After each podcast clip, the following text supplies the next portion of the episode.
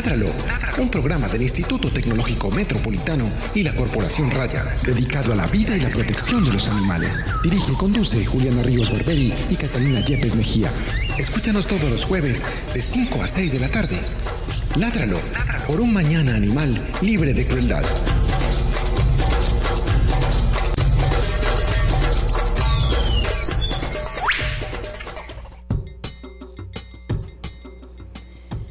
Buenas tardes a todos nuestros oyentes de Ládralo. Este es un programa de Raya con apoyo del Instituto Tecnológico Metropolitano dedicado a la vida y la protección de los animales.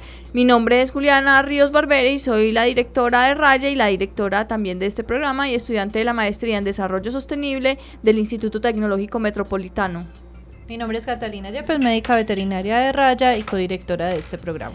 El día de hoy vamos a tener un tema muy interesante eh, que a todas las personas que convivimos con perros y gatos pues nos va a parecer muy pertinente porque vamos a hablar de qué hacer o de qué alternativas tenemos como responsables para eh, disponer de eh, los cadáveres de los animales en ese terrible momento del que nadie quiere hablar cuando se mueran. Pero finalmente hay cosas que hay que hablar y que eh, conocer todo este tipo de alternativas pues puede ayudarnos a hacer una transición mucho más fácil. Para eso tenemos a Melisa. Melisa es médica veterinaria, es la directora. Sí, se dice directora. Soy fundadora. fundadora de Animal Compost. Ella más adelante nos va, nos va a contar un poco más de qué se trata esta iniciativa. Melissa, bienvenida a nuestro programa. Muchas gracias, muchas gracias a ustedes por la invitación y vamos entonces a hablar un poquito del tema. Bueno, eh, vamos a hablar de la noticia de la semana.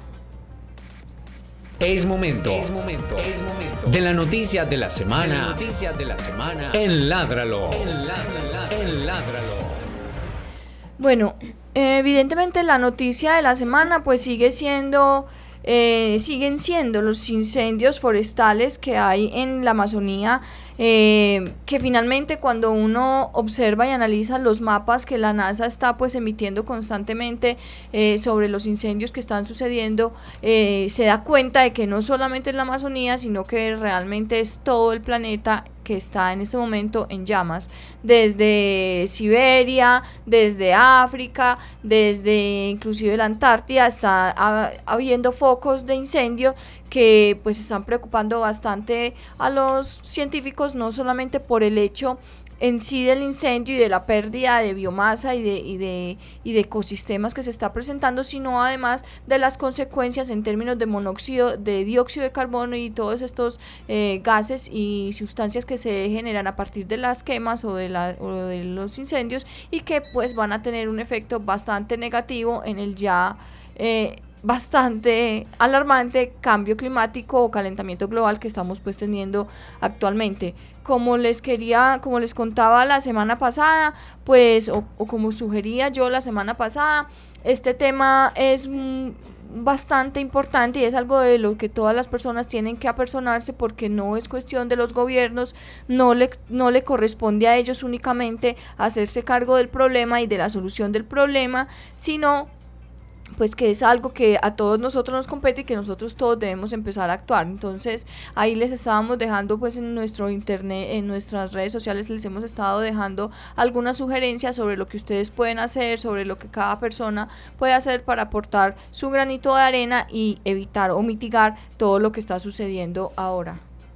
Y ya no solamente está ocurriendo, como dice Juli, en la Amazonía, está ocurriendo también en muchos otros departamentos de nuestro país y nuevamente la invitación es a responsabilizarnos. O sea, no vamos a ir a, contratar el avión, a que vaya ahí hecha agüita, eso no, pues eso no nos compete posiblemente directamente a cada uno de nosotros, pero sí en entender la responsabilidad que tenemos sobre la situación y los cambios que los mínimos cambios en sus hábitos van a tener repercusión positiva en esta situación. Bueno, ahora sí. Eh, Pero faltan las preguntas de rigor. No, por eso. Ah. Eh, ahora sí, ya nos podemos dedicar, eh, hablando, ya después de hablar del tema o de la noticia de la semana, que seguramente habrá por ahí otra noticia que no sé por qué siento en mi cerebro como hay otra y otra y otra, pero si me acuerdo se las digo.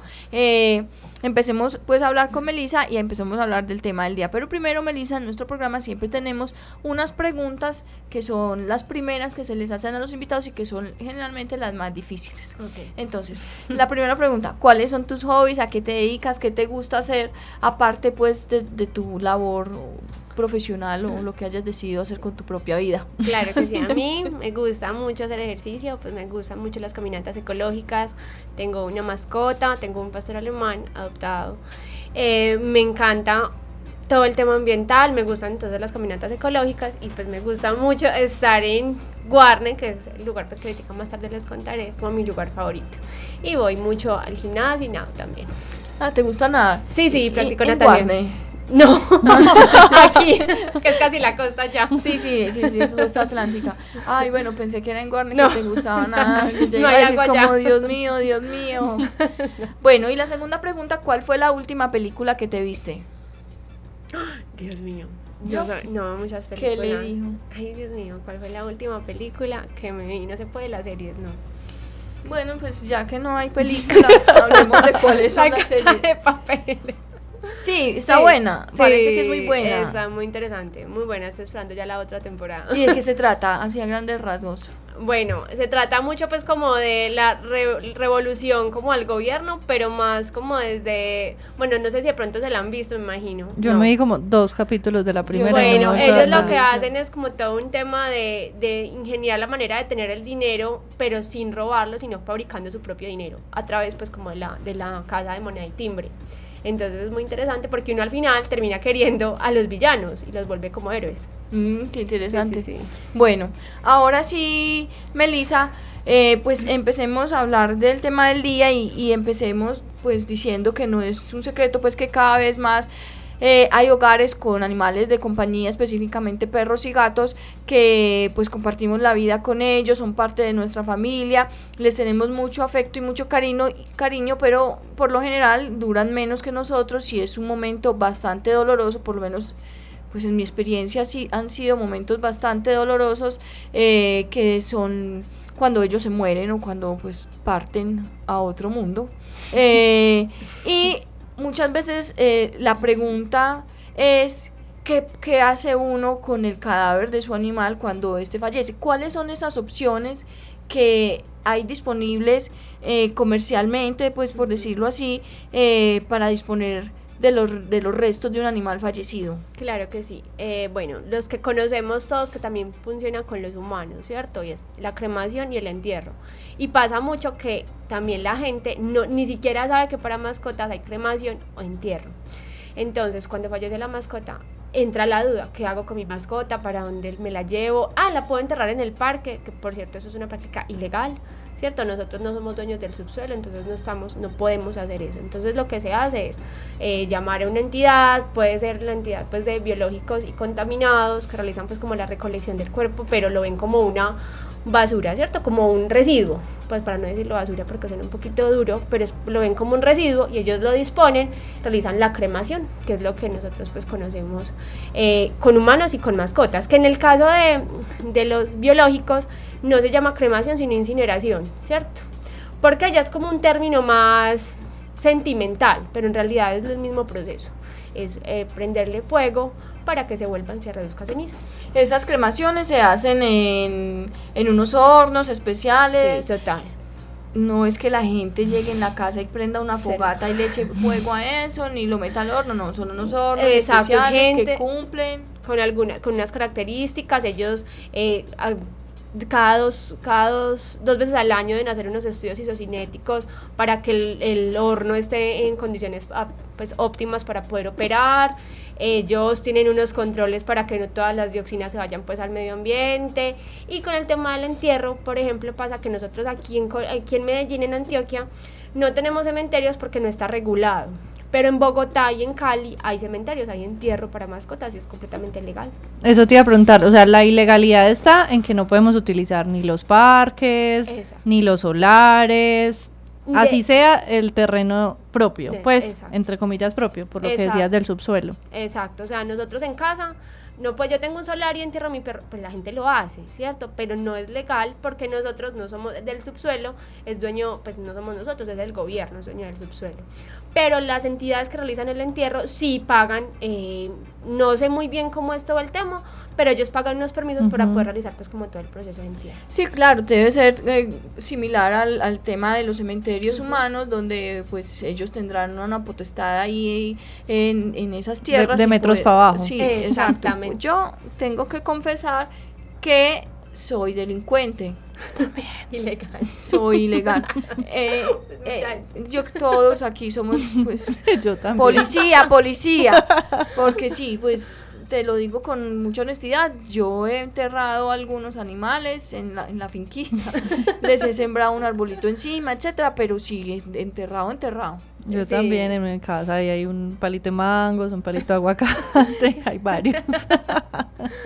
Pero no, es, es una práctica muy común, es muy común y pues como la gente no sabe, pues tampoco pues no lo hacen y les parece. Y eso incluso mucho mejor que la cremación. Entonces yo, por ejemplo, personalmente no estaría muy en contra de eso. Pero pues Hablemos, eh, estás diciendo que te parece mejor que la cremación, pero ¿por qué? ¿Qué, impactos puede tener o qué impactos tiene en el medio ambiente la cremación? O, mejor dicho, ¿por qué te parece mejor el uno que el otro? Sí, pasa algo. Bueno, primero, para llevarse a cabo el proceso de la cremación, el proceso de combustión, se requiere energía no renovable, ¿cierto? Ya sabemos lo que implica la energía no renovable, ¿cierto? Otra cosa, del total de un cuerpo que se crema, solamente el 96 solamente el 4% se reduce a cenizas y el 96% restante se va para gases de efecto invernadero, se va para para el cielo, para el aire que todos respiramos. Y sabemos en este momento las implicaciones que tiene así sea llevar partículas mínimas de CO2, de monóxido y de dioxinas y furanos al medio ambiente. En este momento yo creo que todas nuestras prácticas deben estar encaminadas a contribuir con el medio ambiente, así sean las más mínimas. Contemos un poquito porque yo creo que la gente no alcanza a dimensionar de, la cantidad de animales que pueden fallecer. O sea, uno dice, ah, pero es que es un perrito. Pues sí, mi perrito de 10 kilos, que, que, ¿qué cenizas va a dejar? ¿O qué, eh, cómo se dice, qué humo va? Pero pues hablemos un poquito de la cantidad de animales que pueden fallecer en un año en, en un país como Colombia. Claro, entre, entre Bogotá y Medellín, anualmente 50 mil perros. y estamos hablando, que pena estamos hablando solamente de perros, pues fallecen, que tienen que realizarse una disposición de ellos, que generalmente es la cremación, porque no todo el mundo ni cuenta con un espacio para realizar el entierro. Con la finquita. Exacto, o el solar, sino que les toca llamar a una empresa que realice todo el tema de la gestión. Entonces estamos hablando de que ya anualmente son partículas consideradas de CO2 que se están emitiendo a la atmósfera que se pueden evitar.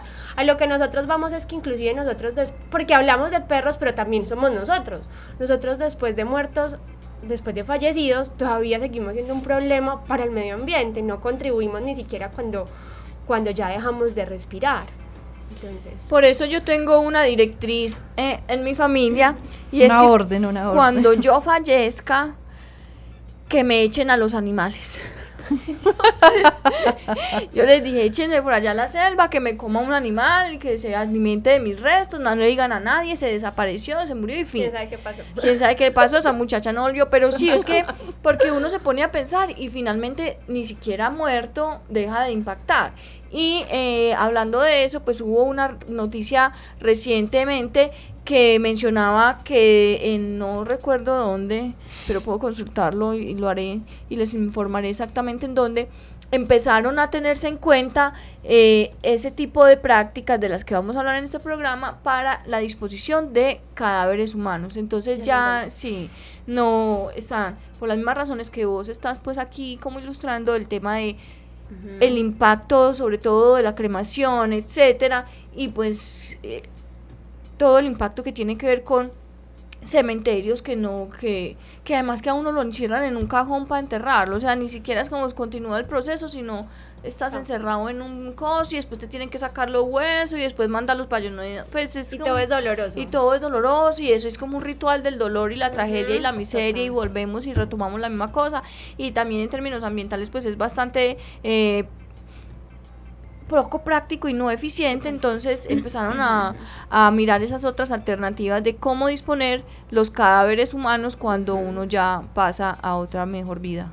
Sí, eh, de hecho es en el estado de Washington, en Estados ah, Unidos, la aprobaron hace, no sé, cuatro o cinco meses. Sí, sí, fue hace muy poco. Sí, exacto, que como en, en Estados Unidos todo es como por estados, en el estado de Washington ya lo aprobaron y ya eh, comienza a regir creo que a partir del 2020 para empezar a compostar cuerpos humanos, hacer el mismo proceso pero con humanos, con ese mismo fin y de generar bosques a partir pues como de la muerte.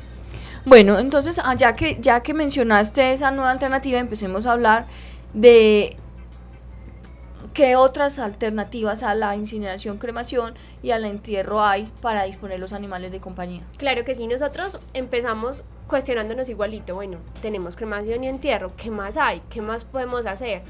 Y encontramos el proceso de biotransformación. Nosotros lo denominamos biotransformación y es un proceso en el cual se aprovechan todos los nutrientes de, de, los cuerpos, todos los nutrientes, inclusive pelaje y huesos, se convierten en abono en aproximadamente dos meses. mucha gente se pregunta, pero si yo entierro un cuerpo, en cuatro años lo sacan y todavía hay restos óseos. A veces se encuentra el cuerpo muy, pues muy, muy intacto pues no intacto 100%, pero muy conservado. Que incluso la gente se asusta, pues como... Sí, dice que mi momia santa, santa. Sí. santa, santa. Exacto, y mucha gente se pregunta, bueno, ¿y ustedes cómo en dos meses el cuerpo está completamente biotransformado, convertido en abono? Y es más o menos lo que tú decías, que vayan y me tiren en un bosque y, que, y hacer parte como de los animales para que ellos se alimenten de mí. Esto mismo pasa en el, en el compostaje, en la biotransformación, pero con otro tipo de animales que no son mamíferos, sino con, pues con, con, insectos que realizan todo el proceso de biotransformación. Nosotros en el compostaje alcanzamos una temperatura más o menos de 65-70 grados centígrados durante 4 o 5 días. O sea que toda la actividad de los animalitos y de los microorganismos que tenemos interiormente empiezan a trabajar y alcanzan esas temperaturas.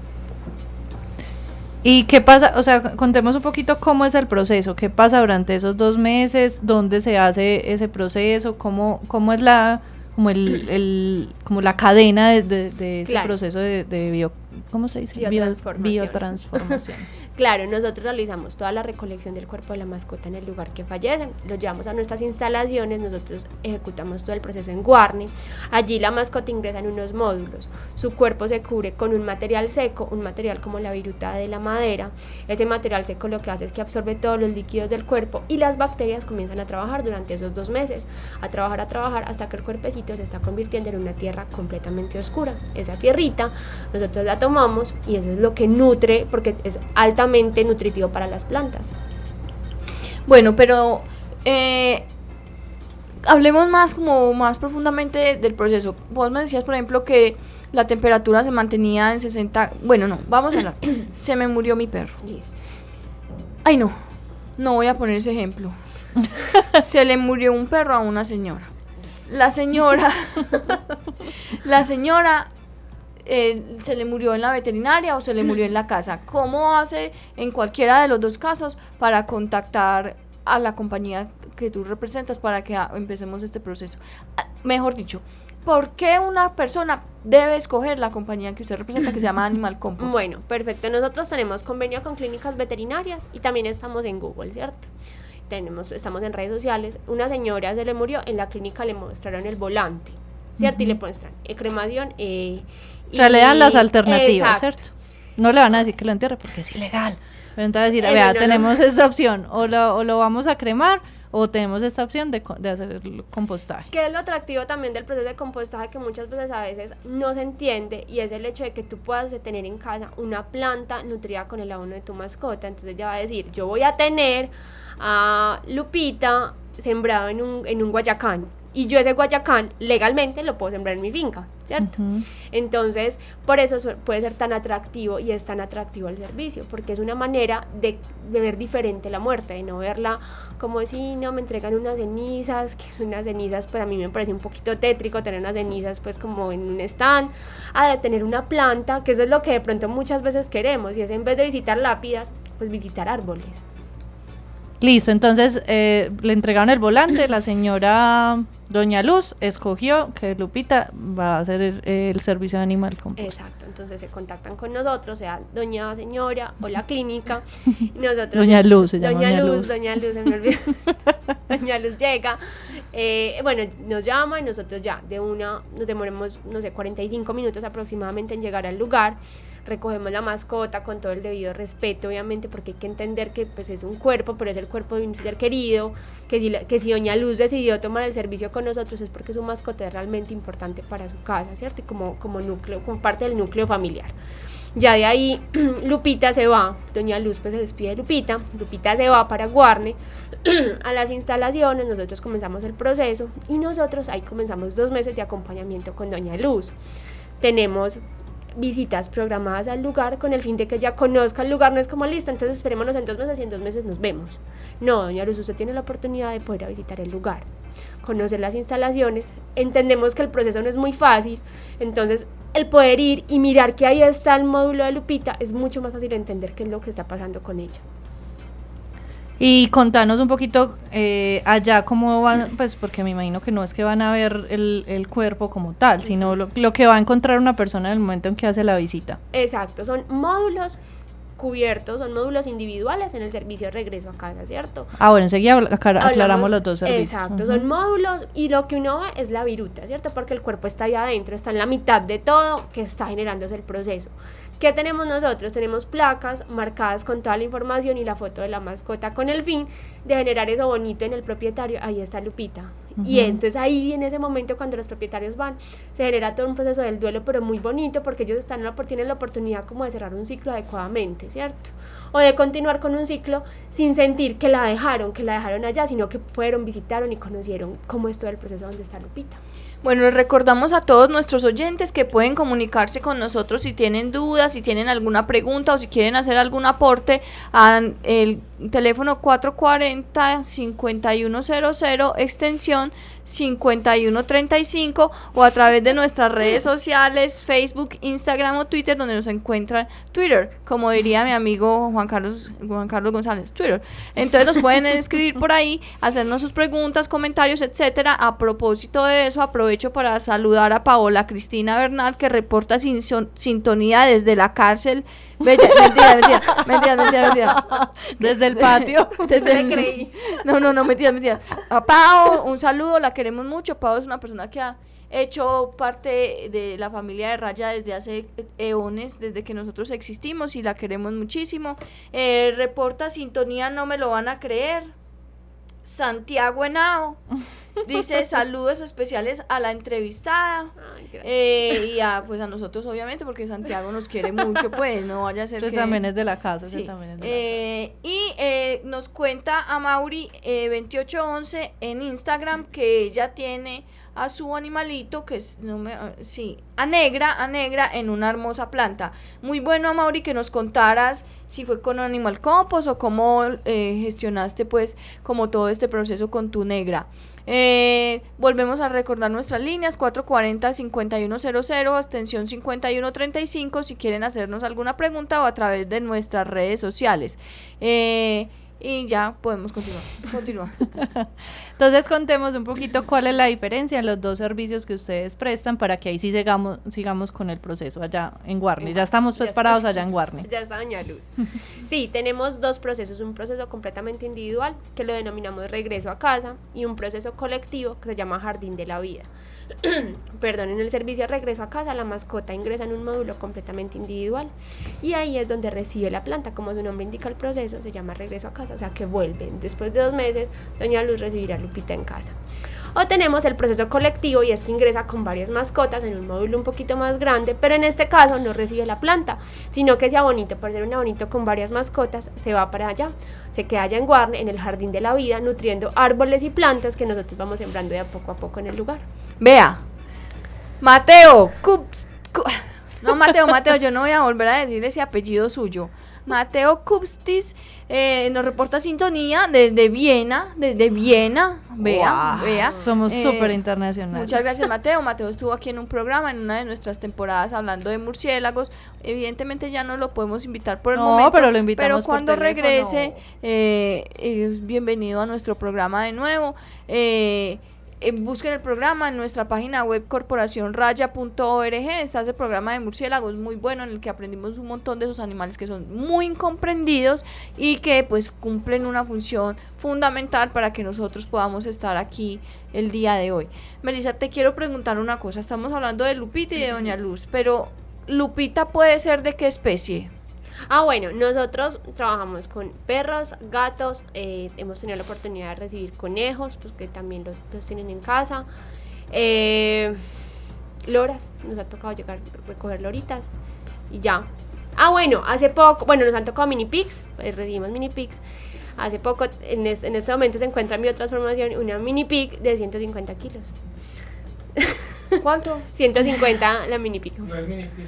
No, yo también dije lo mismo. Bueno, me- algún día voy a hacer un programa de ese tema de fauna exótica. Creo que es un, un- un debate que se está debiendo. eh, en, bueno, hicimos un tema aquí. o Hago sea- el día no muy lejano. Hay que hablar del tema. Ah, sí, sí. Hicimos un programa aquí, pues per- perdónenme, hago los paréntesis porque me parecen importantes. Hicimos un programa aquí de fauna invasora. Pero eh, no hemos enfatizado, que también lo pueden ver, estuvimos aquí con Ca- eh, Caterine de, de- yo no me acuerdo si era, bueno, en fin, de dónde era Caterine, pero estuvimos hablando de esa fauna invasora, pero no hemos hablado de fauna exótica y de las implicaciones que tienen esa, esa promoción de animales de compañía exóticos o de animales de compañía, como es que les dicen, Eh, no, no convencionales, que Mascotas no Ma- convencionales. mascotas no convencionales que finalmente tienen unas implicaciones bastante peligrosas en cuanto al termo, el temas de de biodiversidad, conservación, etcétera, y también de bienestar animal, porque mira, ya hemos escuchado varios casos de personas que adquieren eh, mini pigs que realmente no son mini pigs y que con, con consejo supuestamente veterinario son animales que son malnutridos con el fin de que permanezcan pequeños, de que no crezcan mucho y que finalmente lo que les está causando eh, son un montón de problemas. Pero como les digo, ese será tema de otro, de otro ládralo, porque es súper importante que se empiece a hablar de eso, aunque sea muy poco popular, pero sí creo que, toca, toca, toca, porque es que Sí, después hablamos de eso. bueno, entonces Melissa, eh, llegó el animal, se demora, entonces llega, se mete en su, en su pilita, está ahí con su virutica. Eh, los microorganismos, muchas personas piensan que cuando lo entierran a uno, uno se descompone de los, micro- de los gusanos que hay en la tierra. ¿Cómo, cu- cu- cuál, ¿Quién es el, primer, el autor principal en, en todo el tema de la descomposición de la materia orgánica? Exacto. ¿Qué pasa? ¿Cuál es la diferencia entre el entierro y el- la biotransformación? Primero la presencia de oxígeno, ¿cierto? En el entierro en realidad sí hay gusanos y los gusanos son actores principales en la degradación del cuerpo, pero ellos no consumen el, el- el hueso, por ejemplo. En la biotransformación no hay presencia de gusanos, jamás, o sea, no vas a ver un gusano porque ahí, por ejemplo, ya no hay ni tierra ni tampoco, y hay oxígeno. Ahí trabajan algo que se llaman, pues unos animalitos que se llaman coleópteros. Tú vas a ir a las plantas, Doña Luz está en la planta, no tiene olor, no tiene olor a putrefacción, no va a haber gallinazos, no hay moscas, no hay gusanos. O sea que es un proceso diferente a la... Es decir, es la misma eh, descomposición, pero de manera com- completamente controlada. Entonces, doña Luz, depende del servicio que haya elegido, va a encontrar o una módulo, los que lo llaman ustedes, individual de Lupita o un módulo más grande donde Lupita comparte con otros y puede hacer el recorrido también en el jardín. Claro, sea cual sea los dos servicios, ella tiene la oportunidad de ir. Por ejemplo, y lo hemos adoptado con algunos propietarios que, tienen, que toman el servicio Jardín de la Vida. Hay manera de que yo vea el, árbol de mi mascota. Somos muy transparentes diciéndole que no, porque es, una, es un modelo completamente colectivo. ¿Qué sí se puede hacer?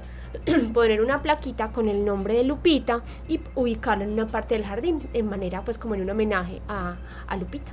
Bueno, eh, algunas personas podrían pensar, como estabas diciendo ahora, no hay, no hay olores, no hay, pero que, que puede ser un proceso sucio o contaminante ese de, de biotransformar un cadáver, pues porque es que finalmente uno no asocia un cadáver con algo bonito, con algo agradable. Entonces, eh, ¿qué, es, ¿qué es lo que está?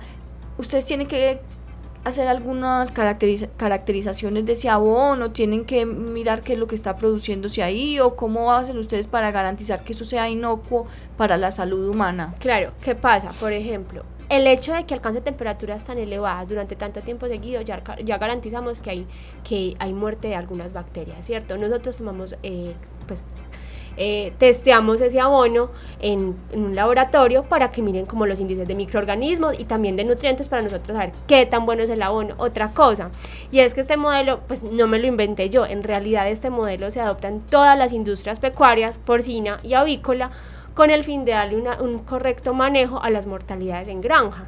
porque para ellos esas mortalidades son un problema. Realizar una cremación por, porque son poblaciones muy grandes, entonces realizar una cremación diaria de, tanta, de tantas mortalidades es muy engorroso. La posa séptica pues es, muy, es, es, completamente, pues ya eso ya está mandado a recoger, entonces les exigen realizar compostaje de mortalidad con esas, con esas mortalidades allá en granja.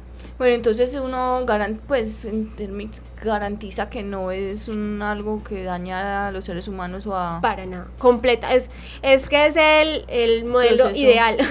Porque sí. contribuye con el medio ambiente. Es la oportunidad que tenemos de sembrar árboles a partir del cuerpo de los cuerpos, tanto humanos, animales, pues sin importar. ¿Cómo sabe usted que el módulo donde estaba Lupita ya está listo, que esa tierra ya está? Ya ah, está? bueno, claro que sí. Nosotros tenemos dos meses.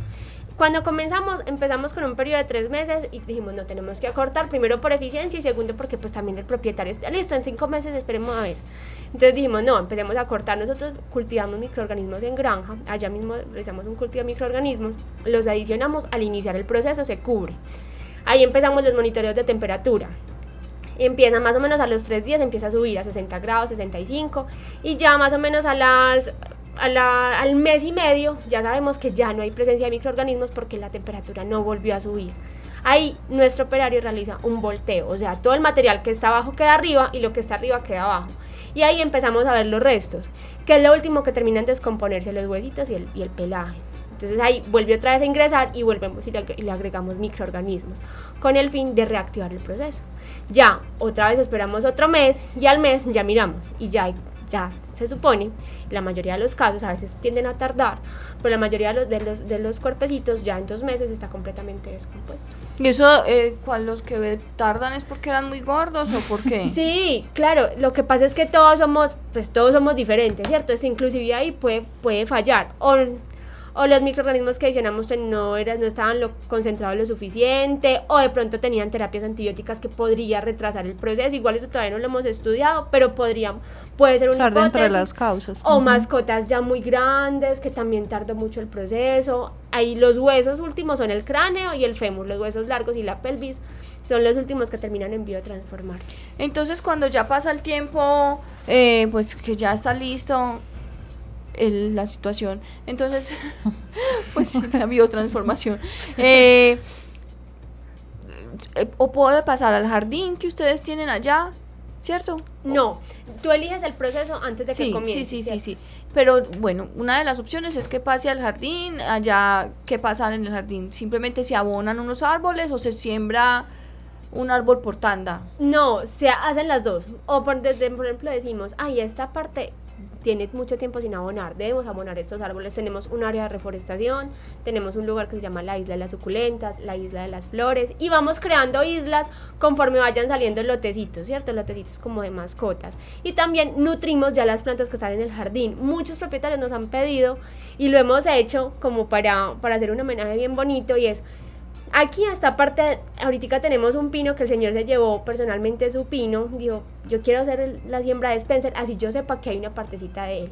Y realizamos todo, hicimos el huequito, él hizo pues como la labor, puso a su Spencer, le echó el abonito y él hizo pues, dio como unas palabras y le dijo, Spencer, vas a crecer grande. Entonces darle la oportunidad a los propietarios de que puedan tener ese proceso, es muy bonito. Ahorita también alguien sembró una suculenta en torno a Baby y así vamos haciendo como para dar una experiencia de vida. Elisa, tú mencionabas ahora que hay ese acompañamiento, esas visitas. ¿Eso también está guiado por algún profesional? ¿Hay algún terapeuta que ayude en el duelo a las familias? Claro que sí, nosotros programamos mensualmente visitas al lugar, cada mes o cada mes y medio. Y allí nos acompaña nuestro psicólogo. Es, el señor es, es un psicólogo especializado en el tema del duelo y él nos realiza todo el acompañamiento a los propietarios. Allá, nos, allá en las visitas son más o menos 15, 20, ahorita este sábado van 30 familias y él está ya esperándolos, él se acerca a cada familia a hablar como el tema particular de manera pues individual. Ya después de que hacen el recorrido por todas las instalaciones nos acercamos a un lugar, compartimos como toda la información nosotros, ellos ya quedan más tranquilos del proceso y cada uno comparte la historia de lo que fue Lupita, Luna, Pepito, Lucas, ¿cierto? Y entonces tenemos la oportunidad de que todos nos abramos, después decimos algunas palabras, escribimos algo y al final prendemos un fuego como de una manera pues como de, de poder aliviar ese dolor y de que el duelo se termine adecuadamente. Entonces para ellos es muy reconfortante y nos lo han dicho. Cuando yo voy a llegar, yo no sé con qué me voy a encontrar y me da miedo porque pienso que va a ser un proceso como de... Lo, cuando uno va a visitar la tumba del abuelo, que es súper dolorosa. Cuando ellos llegan al lugar, ellos dicen es un, es un lugar muy diferente a lo que uno estaría acostumbrado a ver como cementerio. Es un lugar lleno de vida, lleno de árboles, hay mariposas, es verde, entonces eso hace cambiar como el concepto de la muerte y en realidad esa es como nuestra misión. Contemos un poquito a las personas cómo nace esta iniciativa. ¿Cómo, cómo se, de qué surgió la idea? ¿Dónde, pues, y, nos cuentas antes de ver cómo ha sido la respuesta de, de, la comunidad. Claro que sí. Bueno, nosotros somos, bueno, Animal Compost es fundado por dos médicos veterinarios egresados de la Universidad CES y allá empezamos como en la tesis de grado, como empezar a, a, preguntarnos, bueno, ¿qué se puede hacer en diferencia de la cremación y el entierro? Y sabíamos que en las granjas eh, porcícolas y avícolas se realiza el proceso de compostaje se realizó la tesis en la universidad, ya en la clínica veterinaria mientras éramos rotantes. Eh, mi socio pues empezó como con todo el proceso de investigación y en realidad encontramos que era un éxito. Entonces ya no quisimos dejar eso como en un paper, sino, bueno, hagámoslo una empresa. Que el propietario, inicialmente empezamos que todo podía ser colectivo, como se hace en las granjas, y no, pues el propietario recibe una planta con un abonito. Pero nos dimos cuenta que el mercado estaba exigiendo un proceso completamente individual, y ahí fue cuando nacieron los dos servicios. ¿Y cómo ha sido la respuesta? O sea, pues, mm, ¿cuánto tiempo llevan? Nosotros llevamos tres años en el proceso. Y bueno, en realidad es, ha sido, por parte de las entidades con las que nos aliamos, ha sido difícil para ellos lograr, ellos lo entienden, pero lográrselo hacer entender al propietario es complicado. Al principio eran preguntas como, ¿eso va a oler maluco? ¿Me van a entregar mi perro podrido de no sé dónde? Eso me va a dar hongo, eso, pues las mismas preguntas, es natural, es un proceso muy nuevo y no se conoce. Por eso decidimos abrir las instalaciones. Venga, o sea, venga, conózcalo, venga, entérese, mire que no huele maluco, mire que es un proceso completamente limpio y bien manejado y ya se empieza a generar confianza a través del proceso.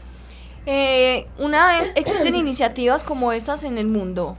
Sí, actualmente. Pues que no tenga que ver con el matadero y la cosa, sino con animales de compañía. Sí, eh, estamos, bueno, y ahorita como hablábamos, hay una en Estados Unidos para humanos y hay una de animales, de mascotas, en Estados Unidos también, en Seattle, que se llama, no me acuerdo, es algo con raíces, pero es el mismo concepto, se realiza compostaje con las mascotas. Eh, en el mismo estado de Washington. Sí. Parece que el estado de Washington es bastante avanzado ellos en esa parte compostador. Ellos en esa parte son muy conscientes ambientalmente hablando o sea tienen un, concepto ambiental bien interesante y tienen iniciativas muy bonitas. Bueno, en este proceso eh, que estás pues narrando de que llega el animal, se le hace acompañamiento a la persona eh, y se realiza todo el proceso pues como de biotransformación de los animales, ¿Qué crees tú que, que, pueda estar faltando o que se le pueda adicionar o algún componente extra que pueda haber como para completar ese proceso? Bueno, nosotros ahorita estamos haciendo el proceso. Es un proceso que empezamos a implementar y es el hecho de que el propietario pueda hacerse partícipe en el proceso de de disposición del cuerpo. El poder ir personalmente y ver que su cuerpo, y pues hacer partícipe, hacerse partícipe de eso, de poner el cuerpo de su mascota en el módulo y ver cómo nuestro operario realiza el cubrimiento de la mascota y estar hasta en el último momento con la mascota. Eso es nuevo, o sea, lograr llevar a las familias desde Medellín hasta Guarne y que estén todo el proceso hasta el final. Para ellos es muy importante y estamos empezando a implementar. Eso ha sido algo que te, que te han pedido, pues. Sí, empezamos, lo hemos hecho pocas veces, pero lo hemos hecho. Pero por eso mismo, cuando empezaron a solicitarlo, lo primero era, no, no, no, en ese momento no lo hacemos. Cuando ya dijimos, bueno, ¿por qué cerrarnos? Si nosotros lo hacemos completamente transparente, ¿cuál es? Pues si vale un poquito más el hecho de que, de que se vaya el conductor derecho para allá, pues hagámoslo. Pero que el propietario, si lo está solicitando, es porque en serio quiere, pues le ve valor a eso, hagámoslo. Y nos ha ido muy bien. ¿Crees que en estos tres años ha aumentado la respuesta de, de, la comunidad? O sea, ya que entendiendo un poquito más, y yo creo que ya también eh, eso asociado a que, a que existe el compostaje de un montón de cosas y que nos están pidiendo, vea, por favor, también compost. Entonces yo creo que eso también ha abierto un poquito como la mentalidad al tema. ¿Crees Mm. que eso ha influenciado? Claro, total. Y temas como lo que está pasando con el Amazonas y todo el tema ambiental ha hecho de que la gente ya lo exija. O sea, nos ha pasado y es que yo no quiero cenizas, yo no quiero cenizas. Y mucha gente ya exige el servicio porque ya el concepto ambiental lo está, pues ya el mercado es ambiental, el mercado lo está exigiendo, el mercado está exigiendo este tipo de alternativas.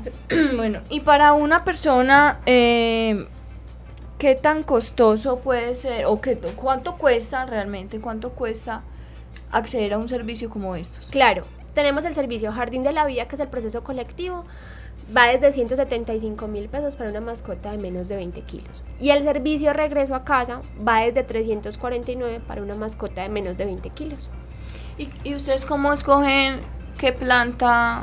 Ah, bueno, entonces también es una parte muy bonita porque el propietario también es partícipe hasta de eso. Nosotros cuando el proceso está pronto a finalizar, le enviamos vía WhatsApp un portafolio de plantas.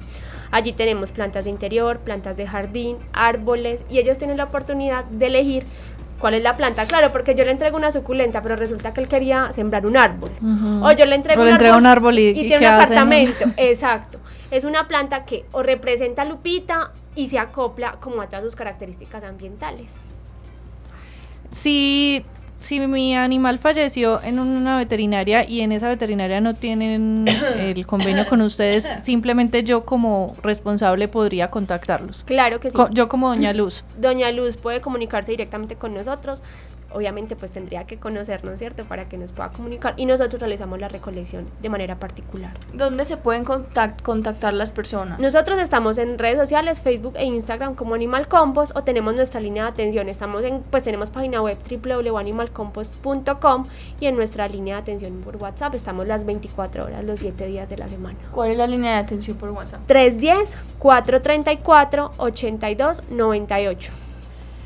Eh, antes de que nos vayamos para un corte comercial, no mentiras. Eh, cuando dijiste 24 horas, si fallecen en la noche también hay recolección nocturna. Ah, un domingo a las 3 de la mañana, Animal Compost está en la casa recogiendo el perrito de Doña Luz. Gr- Gracias, niña. Yo soy Doña Luz. ¿Crees, Melissa, que nos falte algo más No, por yo, mencionar? yo creo que hablamos de absolutamente todo lo que se podría hablar de compostaje. Ah, ah, inclusive hablamos de más. Bueno, eh, de todas maneras sí queda pues como la invitación para todas las personas que escucharon el programa y que tienen un animal de compañía para... Ah, mira, aquí tengo más preguntas. Em, ¿Tienen eh, planteado estar en otras ciudades? Sí, estamos, bueno, ya eh, terminamos como de, de situar aquí en Medellín, que nos conozcan lo suficiente porque todavía estamos muy poco conocidos, nos falta mucho mercado por abarcar y ya la próxima plaza es Bogotá. Eso es lo ideal, volver a ir a Bogotá y tenemos también como algunas alianzas para cerrar en Cali, ¿cierto? Como las tres principales ciudades de, de- de Colombia. Bueno, y eh, nos preguntan que si has tenido alguna experiencia en todo este tiempo que te haya impactado eh, y, y si el tema del acompañamiento surgió por alguna razón particular o porque desde el principio lo tenían planteado así. No, en realidad pasó algo y es bueno. Nuestro psicólogo tomó el servicio con nosotros. Entonces él dijo, a mí me gusta mucho la idea. Y mucha gente nos... Pre bueno, cuando El hicimos- servicio porque se le murió su animal a Sí, él. se le murió el gatico y él tomó el servicio con nosotros y empezamos como a conversar y yo dije, bueno, que esta persona puede aportar bastante.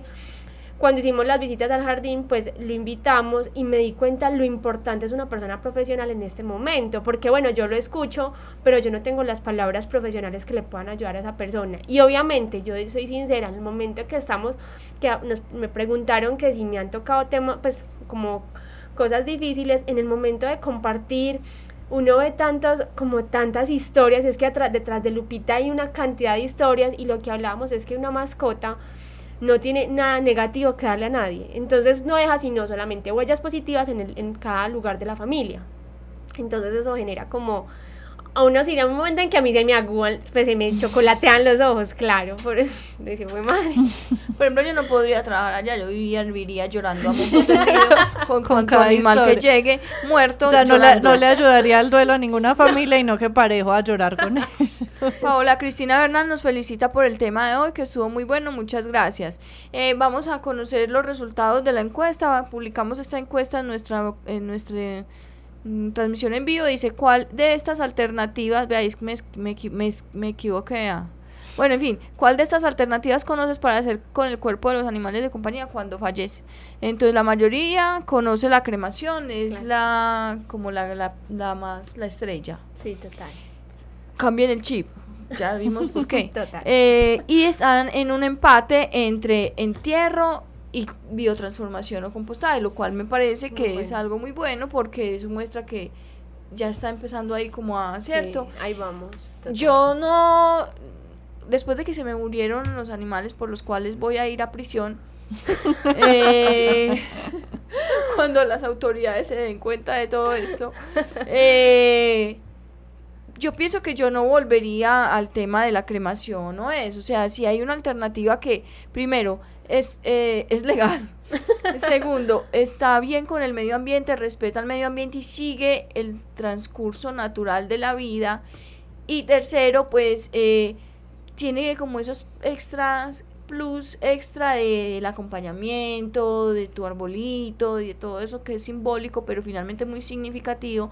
Pues yo por lo menos pienso que sería mi alternativa elegida. Pero como no se me va a morir volver a morir nadie, pues no va a tener que utilizar tus servicios, Melissa, lo lamento. Qué bueno.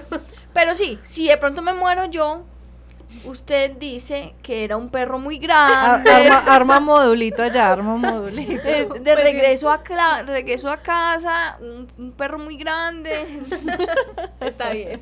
Sí, porque es que yo hace mucho tiempo estoy viendo a ver qué voy a hacer conmigo cuando muerta, porque yo no quiero, pues, como esas otras cosas. No, y mucha gente nos ha dicho, ¿cuándo para humanos? ¿Cuándo para humanos? Y en realidad ya las funerarias humanas también nos empiezan a buscar como, listo, venga para que, para que tratemos de hacer esto en parte de humanos.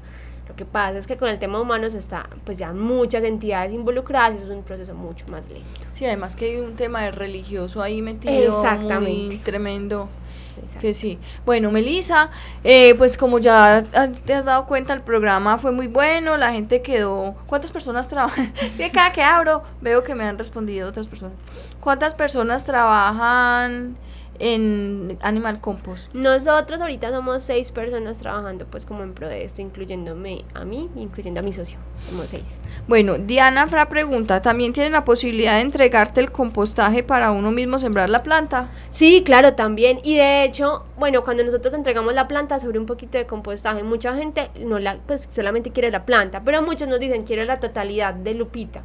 Nosotros entregamos el restante para que o vuelvan y sigan nutriendo eh, ese árbol o nutran más plantas de la casa. Bueno, ahí quedan resueltas las preguntas de todos nuestros oyentes. Esperamos. Están muy activos, están muy activos. Muy bueno, así es que nos gusta, tienen que seguir escribiendo, llamando, en fin. El programa estuvo muy interesante y eh, pues eh, les deseamos muchos éxitos pues en esto que han emprendido, de verdad que es una alternativa muy importante, es algo que se necesita y sobre todo con el incremento de número de familias que tienen animales de compañía, no solo uno, sino dos, tres, cuatro, doce, dieciséis y así, es, eh, que haya esa alternativa amigable con el medio ambiente para poder disponer de los cadáveres, de los restos de los, de los perros y los bueno, de los animales de compañía. No, muchas gracias a ustedes por la invitación y por dar la oportunidad de poder aquí hablar del proceso. Bueno, bienvenida. Ahora vamos con la agenda de la semana. Eventos, campañas, jornadas de vacunación, esterilizaciones, encuentros, conferencias. Todo en la agenda de la semana en Ládralo. Bueno, eh, el día de mañana 30 de agosto se va a realizar jornada de implantación de microchip en la calle 80, número 9314, en el barrio Aures, desde las 8 y 30 de la mañana hasta las, hasta las 15, hasta las 15, para que aprovechen. Y el 31, sábado 30. David, no me mire con esa mirada de desaprobación. El sábado 31 se realizará la misma jornada de implantación de microchip en la carrera 24BC número 69 de 207 Barrio La Honda. Recuerden que este es un servicio gratuito que el municipio de Medellín brinda para estratos 1, 2 y 3 y 4 y que eh, pues se accede a él a través de unos fichos que ellos entregan dependiendo del orden de, en el que las personas lleguen. Entonces aprovechen, lleguen temprano. Eh, es un servicio que se presta también cuando usted presenta únicamente su cédula de ciudadanía y la fotocopia de los servicios que tiene que ser de Medellín porque esto es un programa del municipio de Medellín. A las demás personas que no aplican para este servicio les comentamos que la corporación Raya tiene también el servicio de implantación de microchip, pueden buscarlo en nuestra página web y eh, que a través de estos servicios es que nosotros ayudamos a financiar eh, la totalidad de la labor social que realizamos en Colombia. Es un microchip de 15 dígitos que es el que sirve para viajes internacionales, muy importante. Y el domingo, primero de septiembre, tenemos nuestro día colectivo de esterilización que se va a realizar en Asocomunal eh, Belén. Esto es ahí a media cuadrita del Parque de Belén. Recuerden que pueden realizar su inscripción a través del correo de esterilizaciones arroba corporacionraya.org o en la página pueden llenar el formulario. No aplican los PUC, Bulldog, persa, todos los que son ñatos, esos no los podemos atender en nuestros días colectivos, se atienden es en los días personalizados para los cuales la cita pueden pedirla a través del WhatsApp 317-649-0682. Tenemos muchos más servicios en camino para que eh, pues Estén atentos. Estén atentos y los usen, que finalmente cuando usted usa los servicios de radio, usted está ayudando a las comunidades vulnerables del país. El próximo viernes 6 de septiembre se llevará a cabo el homenaje al defensor del año en su decimoquinta edición en el edificio San Ignacio de la Universidad de Antioquia en el aula, en el aula múltiple a las 9 de la mañana. Este es un evento de entrada libre donde cada año se ah, realiza un homenaje a una persona que está trabajando. Persona eh, o entidad. Persona o entidad que está trabajando a nivel mundial por el bienestar de los animales. Lo realiza la Asociación Defensores, que son pues eh, grandes amigos de la casa, que han estado también en, en nuestro programa varias veces y que eh, pues realizan esta condecoración o este galardón que es muy bonito. Eh, les voy a mostrar en nuestra transmisión de vivo la foto, en vivo la foto, para que se animen. Entonces es el próximo viernes 6 de septiembre a las 9 de la mañana en eh, el Paraninfo de la en el edificio San Ignacio de la Universidad de Antioquia en el aula múltiple. El año pasado, voy a contar una anécdota. Es entrada libre. Entrada libre. El año pasado siempre había sido en la misma parte y decidieron cambiarlo, pero yo como soy una persona desatenta, me fui para otro lugar y me perdí el defensor del año del año pasado. Pero eh, entonces los invitamos pues a que asistan el próximo viernes. Eh, a todos nuestros oyentes. Les agradecemos mucho por haber estado con nosotros en este programa, a Melisa por haber asistido, a José Julián Villa, Andrés Camilo Puentes, Carlos Pérez y Gretel Álvarez por hacer posible este programa y por supuesto al ITM en cabeza de David, eh, que es el máster que siempre nos, nos apoya pues como en la realización del programa. Y por supuesto a todos ustedes por eh, cada jueves estar con nosotros aquí acompañándonos en esta transmisión. Sigan así de participativos. Nos, nos veremos otra vez el próximo jueves con otro tema de interés para los que queremos y protegemos los animales. Chao. Chao. Ládralo, un programa del Instituto Tecnológico Metropolitano y la Corporación Raya, dedicado a la vida y la protección de los animales. Dirige y conduce Juliana Ríos Barberi y Catalina Yepes Mejía. Escúchanos todos los jueves de 5 a 6 de la tarde. Ládralo, por un mañana animal libre de crueldad.